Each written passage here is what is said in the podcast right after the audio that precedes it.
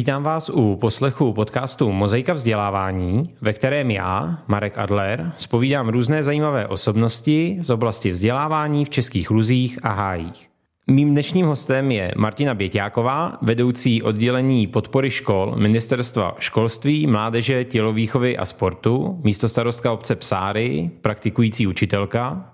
V minulosti mimo jiné působila také v základní škole a mateřské škole Psáry a v soukromé základní škole Navis. Martino, vítejte v Mozaice vzdělávání. Dobrý den a moc díky za pozvání.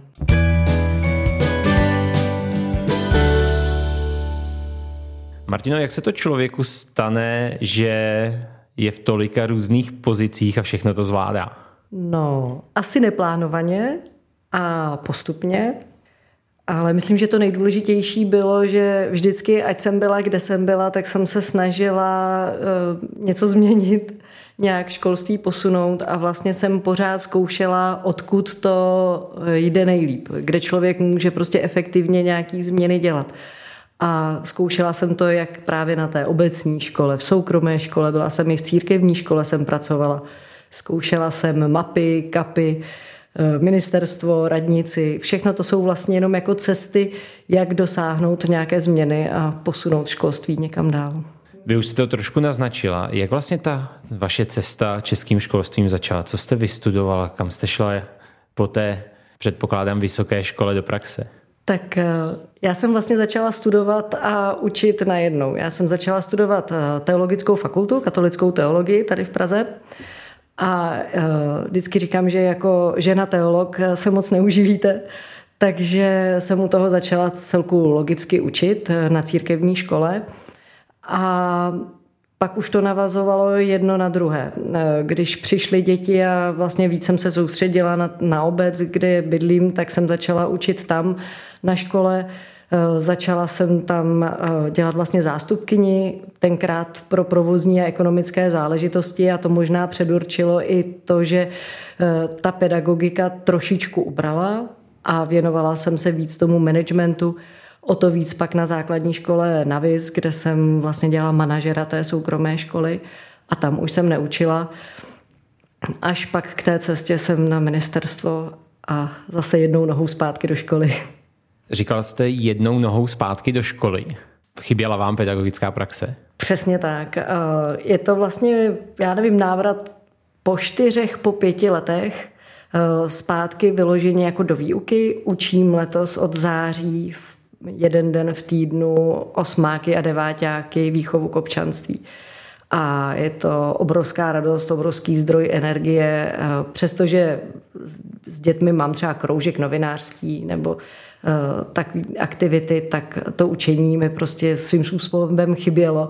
A i načuchat ten život školy, prostě když tam přijdete zborovna, ředitelna, tak zejména teď pro moji práci si myslím, že to je obrovská protiváha, která má spoustu benefitů.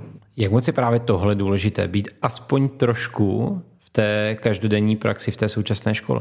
Nemyslím, že nezbytně nutné je každodenní praxe, jo? nebo prostě, že opravdu na základ na té týdenní bázi, ale snad bych jako i povinně dala uh, úředníkům, a to nejenom na ministerstvu školství, ale prostě odborníkům, expertům, úředníkům, Eh, povinné stáže nebo vrátit se zpátky do toho terénu a podívat se na svoji práci právě perspektivou té praxe, pro kterou pracují.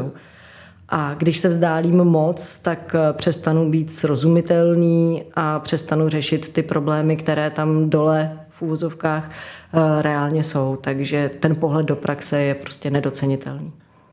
Asi můžeme prozradit, že působíte v prstenci kolem Prahy, to je taková velmi specifická oblast. Nejen tím, co jste řekla, že tady školy rostou jak huby po dešti, přibývají a zároveň bobtnají. A zároveň možná i to osazenstvo škol je přece jenom trošku jiné. No, to je zajímavé, že se na to ptáte, protože přesně o tom já často přemýšlím, jak specifická je ta demografická skupina, se kterou třeba my máme u nás v obci Psáry satelit suburbie pražská obec, která z 800-900 původních obyvatel sedláků vyrostla prostě v sídlo dobře finančně situovaných lidí, většinou s prestižními povoláními.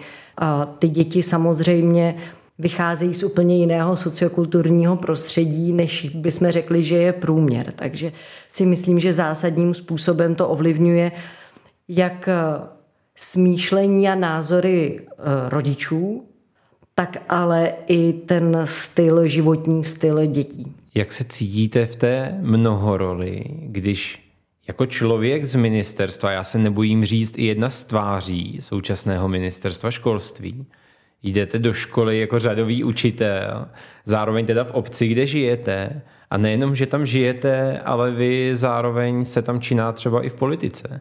Jo, tak přesně ta politika je tam mnohem, ten kabát politický je vlastně mnohem těžší při tom vstupu do školy. Eh, ministerstvo si myslím, že nechávám jako úplně za dveřmi, v tu chvíli tam, tam se mnou není. Byť tedy eh, v covidové době některé urgentní telefonáty s řediteli eh, se přiznám, že jsem zvedla i v průběhu výuky a někdy toho děti byly svědky. Ale spíš ta pozice právě místo starostky a tam je to ještě specifické s tím, že my učíme v tandemu s panem starostou, a učíme právě výchovu k občanství. Takže to vlastně nevměšování politiky, ale zároveň poctivá debata o hodnotách naší společnosti a vedení k odpovědnému občanství u těch dětí, tak to vyvažování určitě není jednoduchý. Na druhou stranu asi už nemůžete mít širší obrázek o českém školství nebo pohled z více stran. No, ještě kousek by to šlo. Ono totiž ten náš vzdělávací systém třeba úplně nový svět, který vůbec jsem do něj nepronikla, to nemůžu říct, ale eh, který se mi malinko odhaluje tím, že náš pan starosta je zároveň radní pro školství a má pod sebou třeba i dětské domovy a střediska volného času a zůžky. A tak trochu prostě eh, jsem prostřednictvím jeho prostě toho svědkem, tak eh, to je segment, který třeba mě nikdy jako úplně nenapadlo promýšlet do takové hloubky a detailu. A přitom eh, vidím, že i tam je potřeba prostě dělat eh, změny a posouvat. Já teď trochu předbíhám, protože my se podrobněji koukneme na tu vaši roli na ministerstvu ve středním článku, ale v které té pozici máte pocit, že můžete to české školství nejvíce ovlivnit?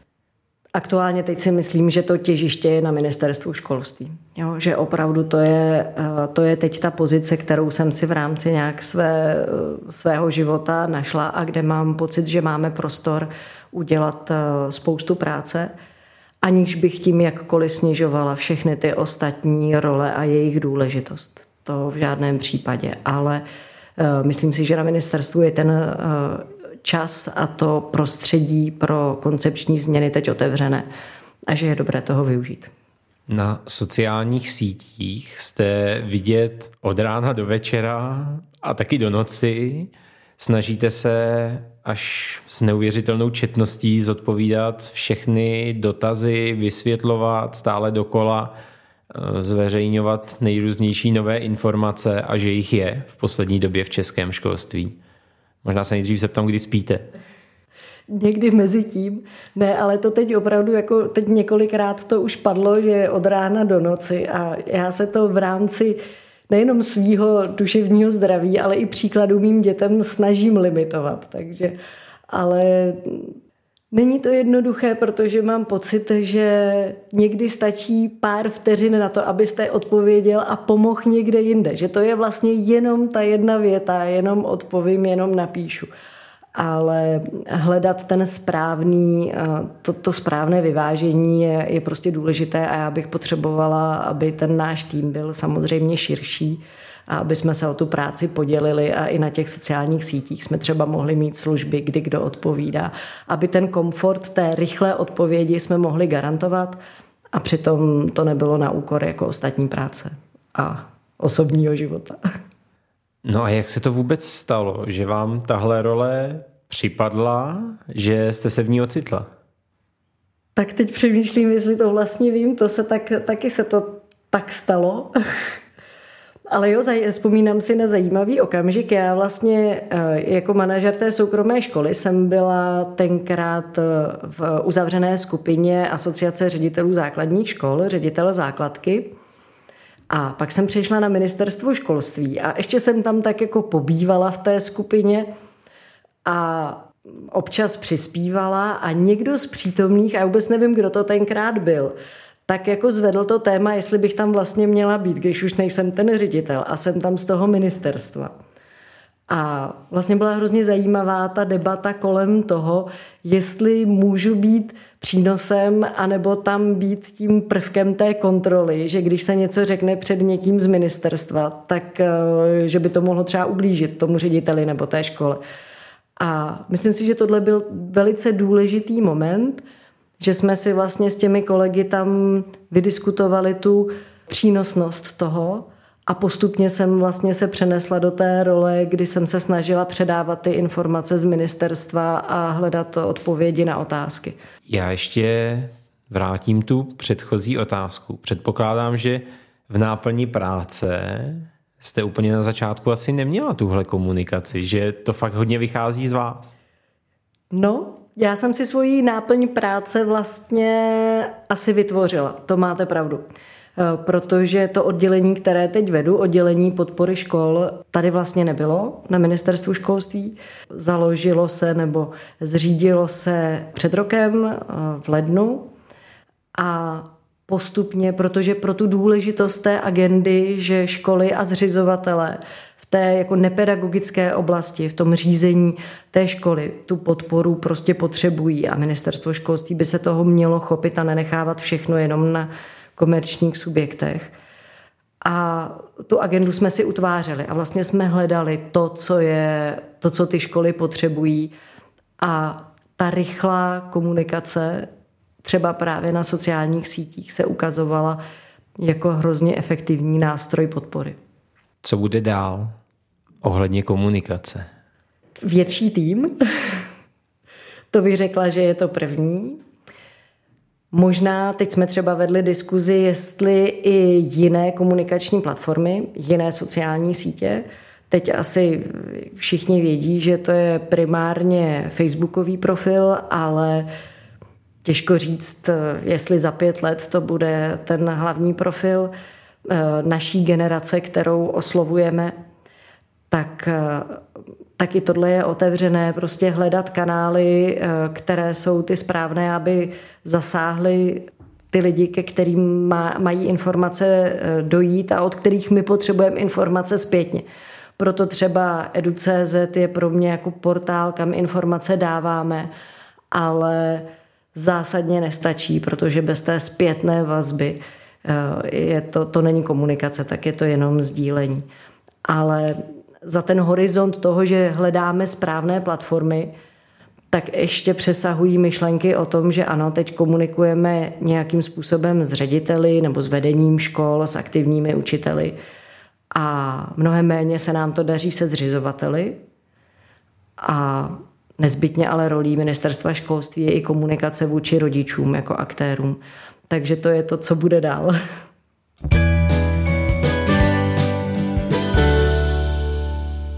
Posloucháte podcast Mozaika vzdělávání. Hostem je Martina Běťáková, s jejíž jménem je spojen takový pojem střední článek. A přestože o něm hodně čteme, slyšíme, na Facebooku vidíme, tak možná není úplně jasné, co to ten střední článek je a kde bychom ho našli. Střední článek, no našli byste ho ve strategii 2030, ale to asi moc nepomůže, já ho měla v hlavě už, když jsem šla na ministerstvo školství. Byť jsem vůbec nevěděla, že se tomu říká střední článek, ale představu zkušených mentorů, průvodců, eh, metodiků, kteří by byli po ruce, když potřebujete ve škole pomoc. A vlastně v průběhu tvorby strategie 2030 vykrystalizovala a potkala se tam má představa i s eh, názory dalších jako expertů, které kolem toho byly. A vznikl střední článek, vznikl tým lidí, my jim říkáme metodici, kteří jsou prostředníky, možná spíš než jako středním článkem, prostředníky mezi ministerstvem školství, jehož jsou nedílnou součástí, a právě konkrétními školami, případně konkrétními zřizovateli a radnicemi. A to je vlastně to, je ten, to prostředí, v kterém se pohybují a přinášejí jak tu informační a komunikační linku, tak ale skutečnou reálnou jako metodickou podporu přímo do konkrétních ředitelen na konkrétní radnice. Nejsou to úředníci tady u nás na ministerstvu od školy, kteří zvedají telefony. Byť ta práce je strašně důležitá, i právě to zvedání telefonů. Ale jsou to lidi, kteří společně s řediteli a s vedením škol hledají, proč některé věci nefunguje, nefungují, jak jde ve školách některé věci dělat líp, jak si ušetřit čas zbytečnými věcmi, prostě e, zaneprázdněný na to, abych se mohl věnovat třeba právě jako pedagogické kvalitě školy. E, jsou to lidi, kterým ten ředitel může kdykoliv zavolat, na cokoliv se jich zeptat, požádat o radu, zprostředkování, pomoc. A on tam prostě je. Zná ty svoje školy, e, zná ty ředitele, zná aktéry v tom regionu a je takovou spojkou mezi těmi všemi, kteří, se, eh, kteří v tom regionu v oblasti školství působí. Předpokládám, že hlavním cílem je zacelit tu mezeru, která někdy před těmi přibližně 20 lety vznikla mezi ministerstvem školství a řediteli škol, kde z mnoha ohledů v tom prostoru vlastně nic není. No je a není. To je, kdyby nebylo vůbec nic, eh, tak by asi byl jednodušší ten start středního článku a třeba nebyl tolik v těch odborných kruzích diskutovaný. Jsou tam obce s rozšířenou působností, jsou tam krajské úřady, jsou tam nějaká krajská pracoviště NPI, případně i České školní inspekce. A jsou tam ale teď v posledních letech taky v některých územích velmi jako úspěšné a aktivní místní akční plány.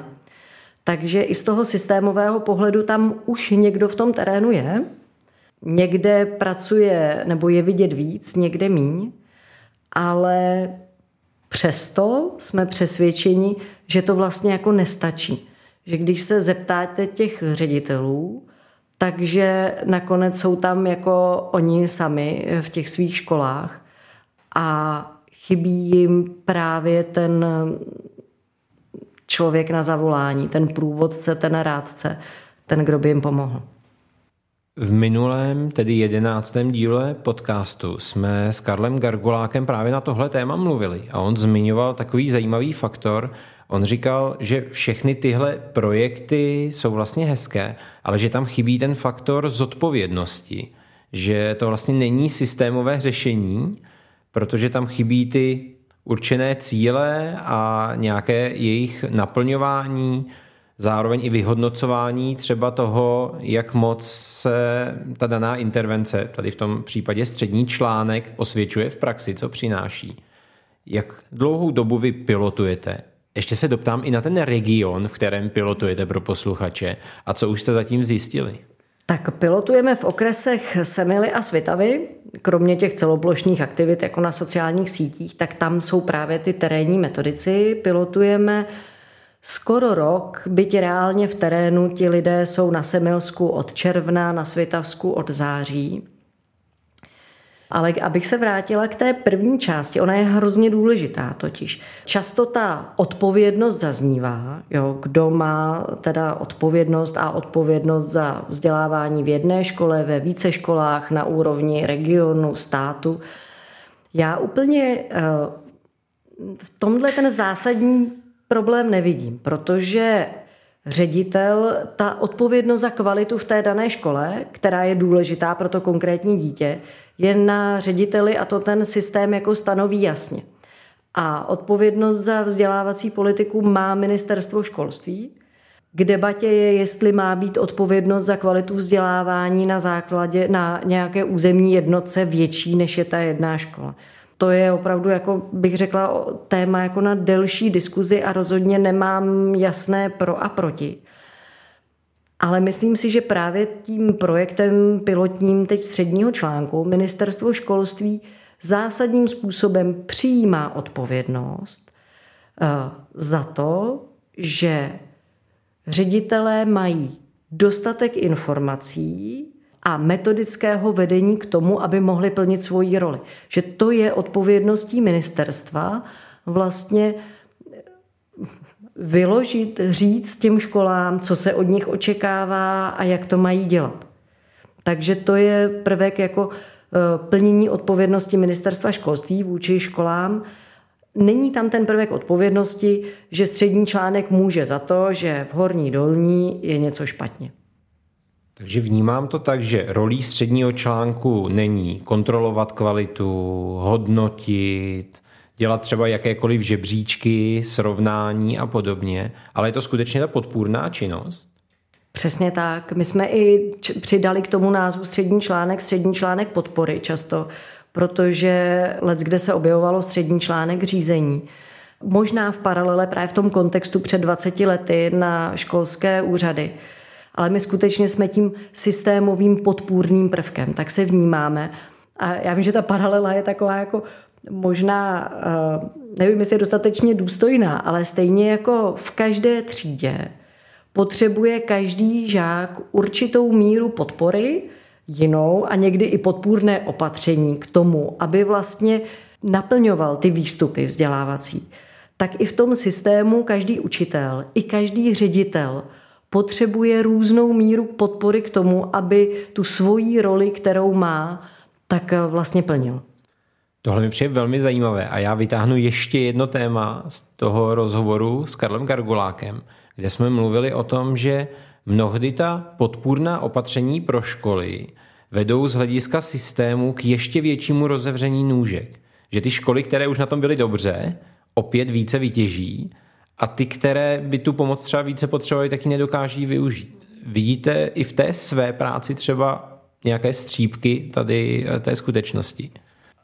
To je velice důležitý, důležitý aspekt. A myslím si, že to je typicky projektový problém, případně problém, kdy se přenechá ta aktivita, angažovanost na těch jednotlivých subjektech. A víme to, ty aktivní školy, skvělé školy se hlásí do dalších a dalších projektů a jdou zatím prostě zahlednou něco zajímavého a prostě jdou potom a jdou čím, jsou čím dál tím lepší, zlepšují se a ta propast se zvětšuje.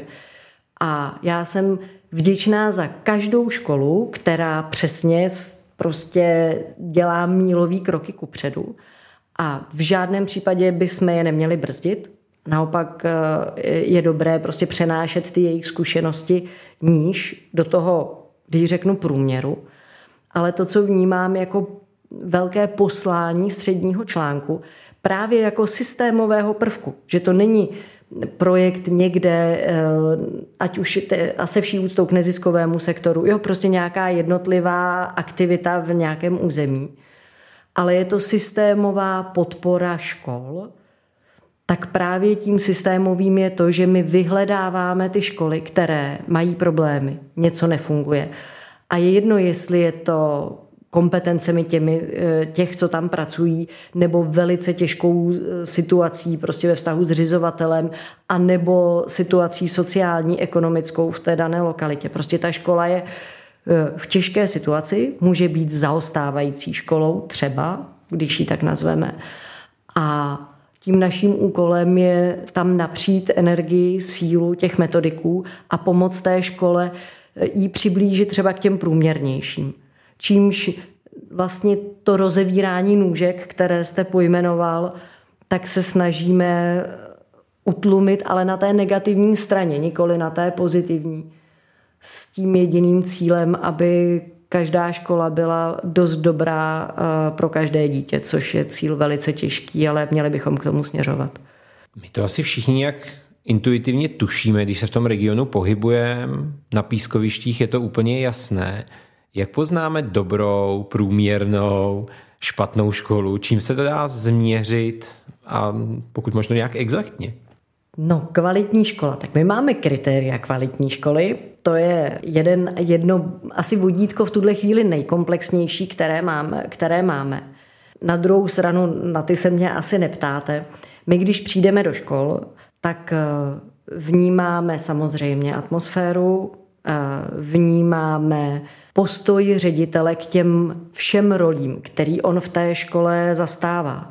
To znamená, je to prostě manažer právního subjektu, eh, je to lídr pedagogického procesu, má před očima nebo měl by mít tu vizi kvality vzdělávání, sám je učitelem. A to, jak on sám vlastně vyvažuje ty role, jak je vnímá, jestli je vůbec vnímá, je velmi důležité pro to, vlastně, jak ta škola bude fungovat. A my nehodnotíme kvalitu výuky a nepřísluší nám to. Jo, opravdu to není prací metodiků středního článku, ale třeba rozhovory se zřizovateli určitě vždy jdou na to téma, jak oni vnímají svoji školu, podle čeho si říkají, že mají dobrou školu, že jsou na ně hrdí, jak si myslí, že jejich obyvatelé vnímají tu školu. A to všechno utváří, když jsme tady v mozaice, tak určitou jako mozaiku poznání, zkušeností a znalostí, jestli ta škola, která v té obci je, naplňuje potřeby těch obyvatel. A to je vlastně jako v zákoně obcích dané, že ty školy tam jsou pro, nebo zřizovatelé zřizují školy proto, aby naplnili potřeby svých eh, občanů v oblasti vzdělávání. A na tom se pak ukáže, eh, jestli ta škola tu svoji roli plní. Drobná vsuvka, říkáte často my a metodici a tým. Kolik je to lidí, v jakých různých rolích? V centrálním týmu jsme uh, tři a kousek, když vezmu velikost úvazků.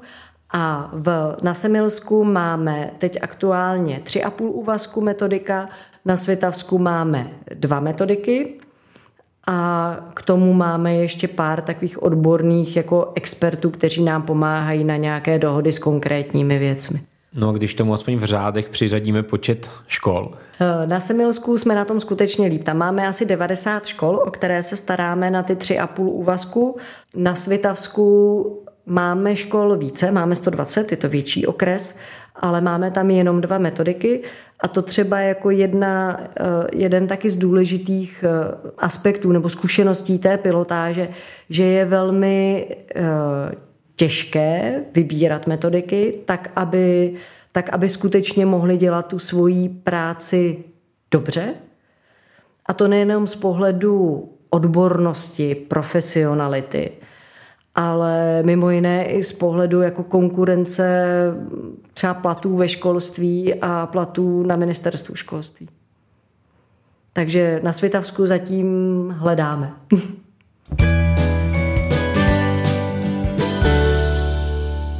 Stále posloucháte podcast Mozaika vzdělávání a s Martinou Běťákovou se teď ještě podrobněji podíváme na činnost středního článku podpory. Proč jste vybrali zrovna tyhle dva regiony?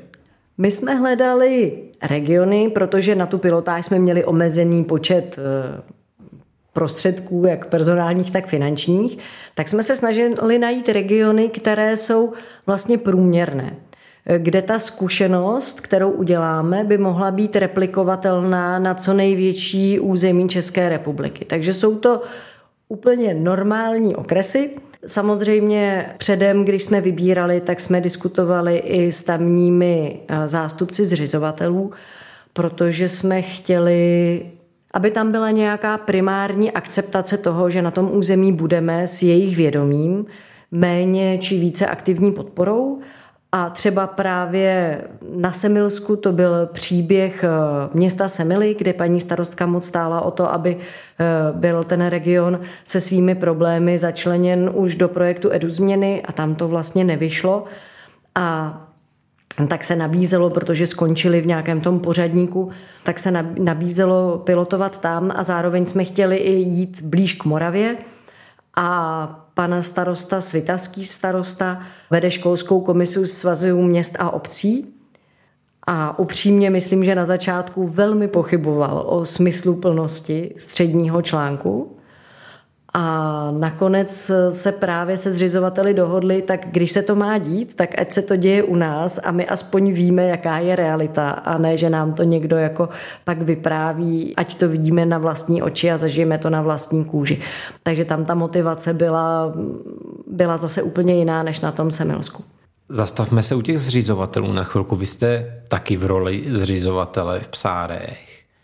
Jaká je jejich role? A teď nemyslím ta z hlediska zákona, ale to, co vidíte v praxi. Jaký je vztah škol a zřizovatele, když se budeme bavit o obcích nebo městských částech, ponechme teďko stranou kraje? My máme v těch pilotních eh, okresech tak krásné příklady některé vztahu jako zřizovatele a ředitele, že to je úplně jako radost. Tam vidíte, jak to kvete, zřizovatel podporuje školu finančně, dává prostor pro inovace. Je to prostě, je to fakt radost. Dost často je to tam, kde sám zřizovatel má nějakou pedagogickou zkušenost, kde sám je třeba bývalý ředitel, učitel, někde dokonce současný, protože ty malí zřizovatelé jsou neuvolnění a ještě pracují. A, ale stejně tak tam jsou, je hrozně moc malých obcí, malých zřizovatelů. Jedno, já nejsem úplně na čísla fakt dobrá, ale tohle číslo mi utkvělo v paměti. 93% zřizovatelů v okrese Svitavy jsou obce do 2000 obyvatel. To znamená, že to jsou obce většinou prvního typu a rozhodně nemají žádný odbor školství, žádní úředníky, eh, kteří by měli zkoušku odborné způsobilosti v oblasti školství eh, a odborné kapacity, které by byly jinde než na tom samotném zastupitelstvu, na těch, čl- na těch zastupitelích. A právě často v těch obcích se, malých obcích především se setkáváme s tím, že starosta vlastně vítá střední článek jako někoho, kdo mu uleví od té jeho odpovědnosti za školství, ke které se necítí jako dostatečně kompetentní. A to byl pro mě třeba úplně jako nový pohled, kdy řekla, já jsem hrozně rád, že tady jste a že budete mojí paní ředitelce pomáhat, protože já mám strašně moc práce prostě tady se silnicemi a infrastrukturou a jinými věcmi.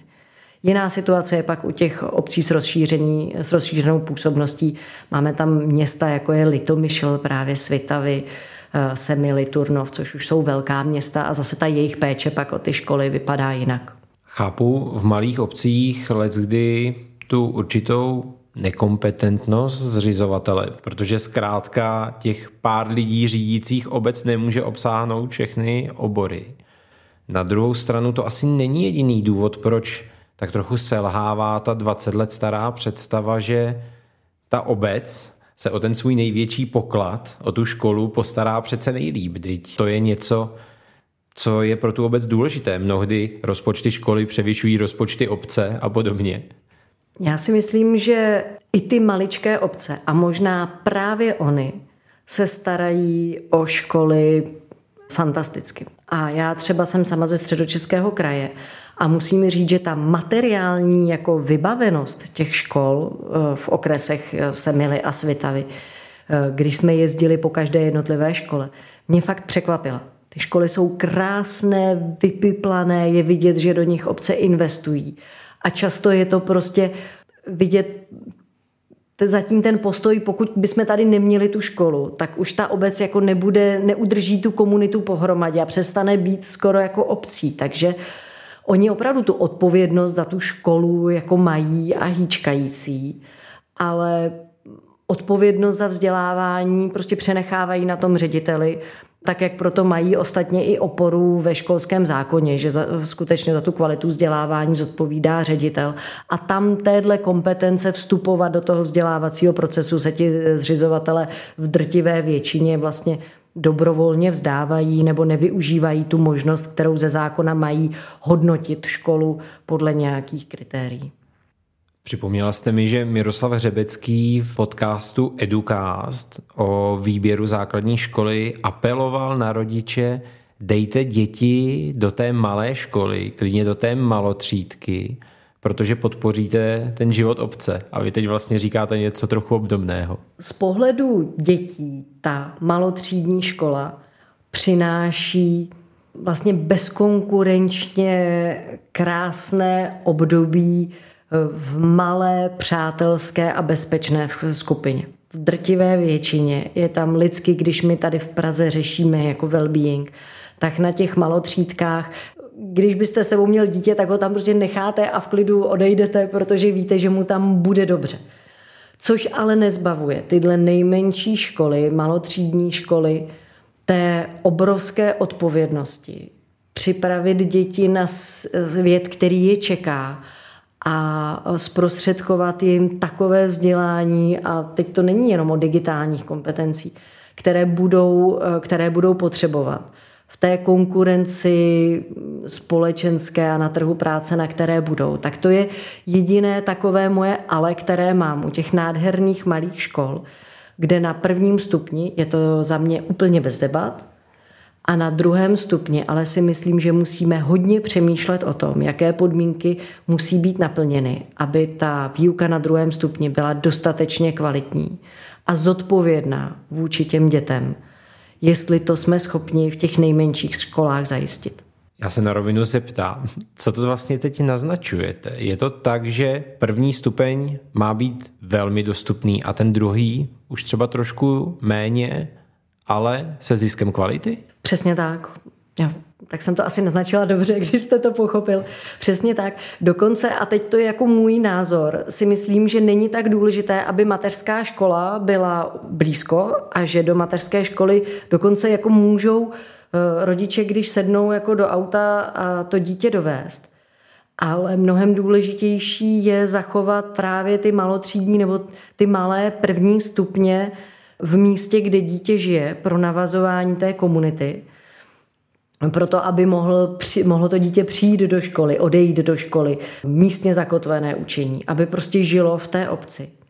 Ale, a to je to, co říkáte na tom druhém stupni, pokud druhé stupně mají jako reagovat na vývoj společnosti, vývoj dětí, na nějakou studijní autonomii, možnost volby vzdělávací cesty, tak musí nabídnout výběr. A ve škole úplně logicky, já vím, že to je jako pragmaticky až jako kalkul, ale pokud máte na druhém stupni 23 dětí, máte 8 dětí v ročníku, tak budete těžko a teď v revizích nových o tom přemýšlíme rámcových vzdělávacích programů, o jádrovém učivu, rozšíři, rozšiřujícím učivu, disponibilních hodnotách, možnost volit si, dovzdělávat se tu dráhu a v takhle malém prostředí. Vlastně tu diverzitu nejste schopni na tom druhém stupni podle mě zajistit v takovém, v takové kvalitě nebo v takové šíři, jakou dokážete, když máte třeba dvě nebo tři paralelní třídy na druhém stupni. Z toho pak musí logicky trošku vyplývat boj o děti, zvláště třeba v tom druhém stupni, kde teda škola zůstane, kde nezůstane, kde se dobře ufinancuje a kde to bude trošku horší. Zažíváte tohle v těch regionech? Zažíváme a myslím si, že to není jako jenom na druhém stupni právě, to je taková moje eh, vidina, ale obecně kapacity škol a jejich přiměřenost danému území je velký problém. Někde prostě děti, já říkám doslova jako padají z oken a někde školy, my máme školy, kde je šest dětí a ještě pořád si je tam ta obec drží. Máme obec, která má mateřskou školu, do které nechodí žádné dítě z té obce, protože už tam žádné není a chodí tam jenom děti z okolních obcí protože ta škola, ta obec si říká, že když zavře tu školu, tak je právě ten konec, tu historickou krásnou školu. Takže to je, to je problém jako napříč těmi regiony.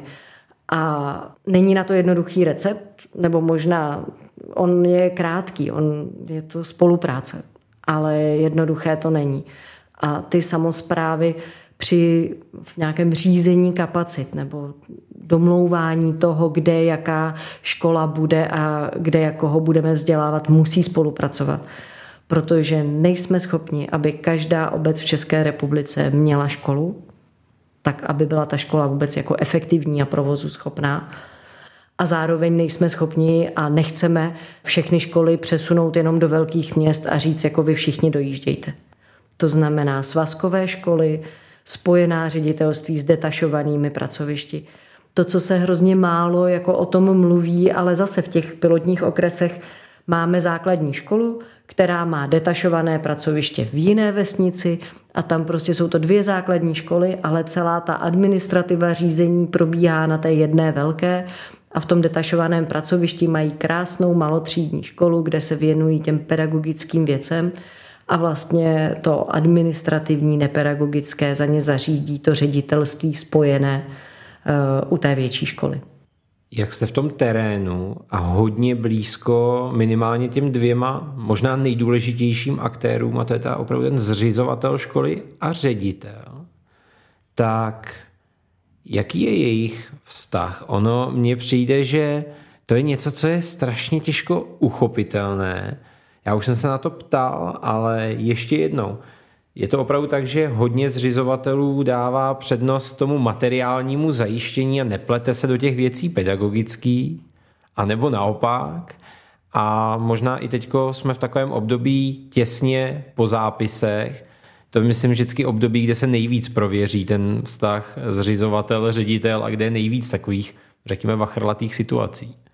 Tak to by mě ani nenapadlo, že zrovna zápisy by měly prověřovat kvalitu vztahu uh, ředitel zřizovatel. To mně přijde, že se třeba ukáže při odměňování ředitelů. To bych řekla, že to je průbířský kámen toho, jak je nastavená spolupráce, ale já si vůbec netroufnu to paušalizovat. Jo. Tak když už jste to téma nadhodila, odměňování ředitelů, tak se možná můžeme podívat na to, že i do téhle oblasti jste z ministerstva vstoupili metodickým doporučením, jestli to dobře jmenuji, které je určeno zřizovatelům a může být jakýmsi návodem, jak ředitele odměňovat. To je asi docela velký krok vpřed, protože praxe ukazuje, že rozdíly mezi zřizovateli byly opravdu enormní byly, eh, jsou a asi i budou, nebo minimálně eh, ta metodika primárně necílí na to sjednotit platovou úroveň nebo eh, výši odměn. Ale my jsme jednoznačně, se nám potvrdilo v těch pilotních okresech, že to je to bolavé téma a vždycky ho zmiňují obě dvě strany. Ředitelé i zřizovatelé. Je to potupné si říkat o odměny jsem rád za odměnu, ale stejně vím, že pan starosta vlastně reálně neví, co dělám, že to je jenom odměna jako formální a není to, že vás potěší to, že někdo ocení reálně tu dobrou práci, kterou děláte. Pro zřizovatele, kteří by jako tu odměnu nakonec paní ředitelce dali, teď nakonec jde to z peněz školy, ne obce, ale co si musí vyslechnout v zastupitelstvu a na úřadě na odměny nemají pro úředníky a tak. Takže těch animozit různých prostě eh, bylo v této oblasti strašně moc a otevřela se ta kapitola fakticky na každé radnici a v každé ředitelně. Tudíž jsme to vnímali jako to téma, které hoří nejvíc a fakt jsme zpracovali jako první tuhle metodiku. Za široké spolupráce teda jak zřizovatelů, ředitelů, fakt jsme se hledali, snažili najít nějakou cestu, která by byla jako pochopitelná, přijatelná a logická, smysluplná pro všechny. To základní poselství té metodiky je, je v tom, že skutečně ten paradox, kdy finanční prostředky na odměňování jsou, dané, jsou vlastně z rozpočtu státu. To posílá to ministerstvo na tu kvalitu školy.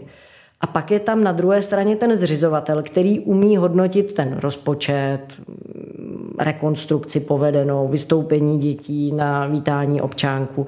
Tak se to vlastně nepotkává. A my potřebujeme aby zřizovatel spravedlivě ohodnotil tu kvalitu té veřejné služby a rozdělil ty peníze toho státu za kvalitu práce toho, toho, toho ředitele nejenom jako správce školy nebo organizace, ale jako ředitele té školy, jako pedagogického lídra. Nemůžeme od zřizovatele chtít, aby prostě posuzoval kvalitu výuky v jednotlivých hodinách a to je moc nízká úroveň podrobnosti. Ale snažíme se vlastně ukázat ten pohled, že zřizovatel má to odměňování jako jeden z nástrojů motivace k tomu, aby ředitel vlastně posouval školu správným směrem. A protože na tom, co je to správným směrem, jako to je to, kde můžeme začít jako diskutovat, protože ty představy se nikdy neschodnou, tak jsme k té metodice dali nějakou sadu kritérií, v různých oblastech, které se snaží postihnout tu práci ředitele v různých aspektech. A právě jako ministerstvo jsme řekli tady v souladu eh, se strategií 2030 říkáme, že tohle jsou důležité jako faktory, důležité podmínky, důležité trendy, které je dobré eh, vzít v potaz, o kterých je dobré s vaším ředitelem mluvit a které je dobré hodnotit a odměňovat. Co se vám za to krátké působení zatím nejvíce vydařilo a kde naopak vidíte nějaké cíle pro to období budoucí?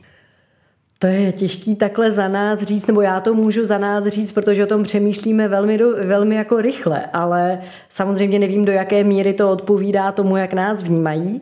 Eh, nás čeká nějaké teď kolo zpětnovazebních rozhovorů po tom roce fungování a zároveň máme i, jsme začali realizovat výzkumný, externí výzkumný projekt evaluace středního článku, kdy externí tým z ČVUT bude hodnotit tu naší činnost a sledovat ještě v rámci dalšího roku, tak aby to bylo opravdu objektivní. Ale když to vezmu za nás, tak já vnímám jako jeden z největších přínosů prolomení té bariéry mezi ministerstvem a školami v těch regionech, kde působíme, ne všude, ne u všech ředitelů, ale eh, v mnoha případech, v mnoha školách, kdy ukazujeme, já nechci říct lidskou tvář ministerstva školství, ale kdy opravdu přibližujeme to ministerstvo těm ředitelům. A, co je důležité, ten život škol tomu ministerstvu. Protože ta, moje, ta zpětná vazba od těch metodiků o tom, co ti ředitelé potřebují, jak metodiku, kterou tam pošleme, vnímají, jak ji nerozumí, jak je to prostě tak vlastně tahle zpětná vazba zase pak ovlivňuje, když my tady o něčem rozhodujeme. Takže to bych řekla, že to je to, co se jako podařilo navázat komunikaci a na reálných případech ukázat, že ministerstvo chce a umí pomoci.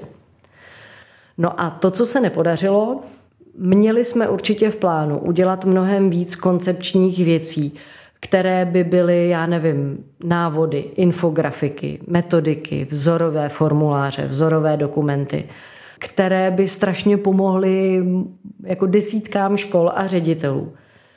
Ale prostě covid a teď Ukrajina tak stočil tu naší agendu, ty naše plány, které jsme měli před tím rokem, že eh, zdaleka ne na všechno došlo. Otevřeli jsme se školami problematiku financování škol, spisové služby, školních informačních systémů, ale ani zdaleka to není to, co jsme chtěli a doufám, že ten příští rok nám umožní tu systematickou jako podporu budovat, protože potřebujeme vědět, jestli jako funguje a jestli chtějí ty ředitelé, jestli je to to pravé ořechové a potřebovali bychom jeden jako normální školní rok, abychom si to mohli vyzkoušet. No a když se to povede, tak kdy budeme mít střední článek všude? No, my bychom chtěli v roce 2024 začít obsazovat týmy po celé České republice.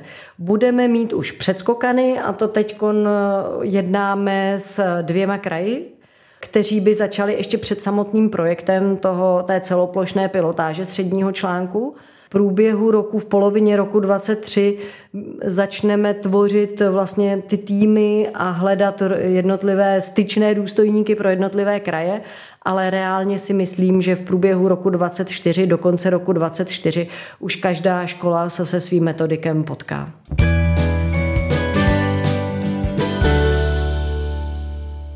Jsme v poslední části podcastu Mozaika vzdělávání a Martina Běťáková teďko dostane několik otázek víc na školství jako celek. Kdybyste měla české školství popsat ve třech větách, tak jak by zněly? No, české školství je široce rozkročené, velmi závislé na kvalitě konkrétních lidí a ochotné se měnit. Moc děkuji. No a co české školství teďko nejvíce potřebuje? Co by ho nejvíce posunulo vpřed?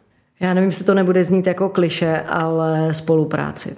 Já jsem přesvědčena, že musíme otevřít dveře tříd a e, začít spolupracovat s ostatními kolegy, otevřít dveře škol a začít spolupracovat se školami okolo a e, spolupracovat my jako ministerstvo s krajskými úřady napříč, že to je to, co nás, že budujeme expertnost, odbornost na těch jednotlivých místech, ale uh, potřebujeme spojit, do, do, dostat se do nějaké synergie uh, všeho toho snažení. To zní krásně, jenom přece jenom trošku málo uchopitelně. Jak do toho? Jak budovat spolupráci, synergii ono nám možná chybí trošku ten jeden jako cíl, nebo ten jako jeden směr, kam bychom všichni šli. To je něco, co v tom českém školství dlouhodobě nemáme. No, já nevím, jestli nám úplně chybí jeden cíl, jeden směr. Já jsem bytostně přesvědčená, že drtivá většina aktérů jsou přesvědčení, že dělají to nejlepší, co můžou. Opravdu, jo, že, ty, že učitelé a můžu si já myslet, že to je dobrý učitel nebo není dobrý učitel, ale že jako fakt všichni chtějí. Jo. A my jsme měli strategii 2030 a dali jsme si nějaké cíle, byť obecné. A kdyby jsme takhle hledali ten cíl, tak já už si teď jako myslím po těch letech, že vlastně se na něm tímhle způsobem nedokážeme eh, jako shodnout na konkrétním. Že víme, že musíme připravit děti na ten život, který je čeká. To ještě tak jako je cíl, který jako asi nikdo nepopře. Ale právě ta spolupráce ve smyslu, že já vyjdu z té své třídy a budu si s kolegou mluvit o tom, ne, že Pepíček zlobil a ten jeho jako takový to učitelský drbání, když to řeknu, ale o tom, co uh, mně funguje, nefunguje, co bych potřebovala, aby ty děti, děti jako dokázaly a nevím, jak, to, jak je vůbec k tomu dovést. Tadle spolupráce, tohle společné hledání v bezpečném prostředí kolegiální, jako zborovny regionu, tak mi umožní reálně tu změnu právě úplně konkrétně dělat. Takže tady vnímám ta spolupráce, byť to je jako abstraktní, tak je to fakt prostě o tom sdílení, hledání cest, co funguje, co k čemu vede, jak bych to mohl dělat jinak, co ty si o tom myslíš. A jsem přesvědčená, že tam, kde právě kolegové uh, tohle společně dělají a třeba to mají za standard, jako už, a není to tak všude, tak uh, se jim uleví, protože nejsou na všechno sami, můžou prostě klidně říct, že jim něco nejde a, a že vlastně vnímají sami, že dělají pokrok. Protože pak i snažení jednoho učitele skvělého v té, tří, v té škole, kdy na to nenaváže třeba podobný styl práce ostatních kolegů, tak on sám to neurve na sílu a bude tím skvělým dějepisářem, kterého jako milují děti a všechny děti budou prostě odcházet s tím, že se chtějí zabývat, nebo všechny, eh, mnoho dětí, že se chtějí zabývat dějinami, ale to samozřejmě dobrou školu nedělá. Co se nám v téhle oblasti může povést třeba za pět, deset let? Já doufám, že eh, eh, revize rámcových vzdělávacích programů bude příležitost k tomu, abychom jako pedagogické týmy jako regionální kabinety, jako národní panely expertní, právě společně jako mluvili o tom, jak ty věci dělat dobře, co funguje. Možná to je pro hodně škol jako už samozřejmé. Jo? A myslím si, že máme jako opravdu spoustu skvělých škol v systému, kde tohle funguje a já mám před očima konkrétní školy, nejenom pražské velké elitní školy, ale v našich regionech, v těch Semilech a na Semilsku, na Svitavsku. Ale pořád je tady fakt jako velké procento škol, pro které tohle ještě je ještě je jako krok z té bezpečné zóny komfortní, v které oni teď pracují a který musí udělat. Moc děkuji za tuhle odpověď.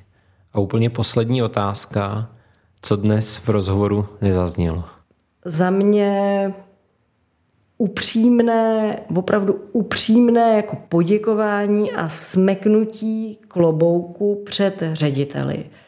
A zároveň vědomí té obrovské tíhy, která na nich leží. A to z jednoho důvodu, který vlastně zazněl mimo jiné eh, na sociálních sítích asi před 14 dny v jedné diskuzi ředitelské. My jako ministerstvo nemůžeme mít ambici změnit způsoby práce každého učitele v konkrétní třídě. My tam nedosáhneme. Stejně tak si myslím, že jako nemůže být naší ambicí zajistit nějakou duševní pohodu, spokojenost učitelů. v tom všem, co se děje, tak jako je nějak jako ochránit nebo dostatečně podpořit každého konkrétního pedagoga, na kterém ale ve skutečnosti záleží. To, co my můžeme, to, co je pro nás dosažitelné, jsou právě ředitelny a týmy vedení škol. A my uděláme všechno pro to, abychom je podpořili a pomohli jim. A oni musí udělat prostě všechno, co dokáží a co můžou, proto, aby ta jejich škola se posouvala kupředu. To, co museli ředitelé zvládnout v těch uplynulých měsících a vlastně letech, tak bylo enormní. A za mě je to právě v té oblasti, kdy oni jako opečovávají ten pedagogický kolektiv, ten svůj tým zaměstnanců, kdy filtrují, co všechno k ním pustí, aby je třeba jenom nepřetížili. Jak z pohledu konfliktů s, třeba s rodiči, tak z pohledu množství informací, které my jsme zahltili ředitele úplně jako, já nechci říct neúnosně, oni to unesli, ale hrozně moc a víc, než by si zasloužili, ale prostě v dané chvíli to nešlo jinak. A oni vlastně jsou těmi v důsledku odpovědnými za to, že mají učitele, že vůbec je tam mají, že je tam udrží, že jim neodejdou, že to nevzdají a že ty učitelé dělají svoji práci dobře. Moc děkuji za vaši otevřenost, za všechny vaše odpovědi a děkuji zároveň i posluchačům Mozaiky vzdělávání, že se doposlouchali až sem ke konci našeho rozhovoru. Já moc děkuji za pozvání, za čas, který jste poslouchání věnovali a přeju vám, ať jste ve své pedagogické práci hrdí na děti, které z vašich tříd odcházejí.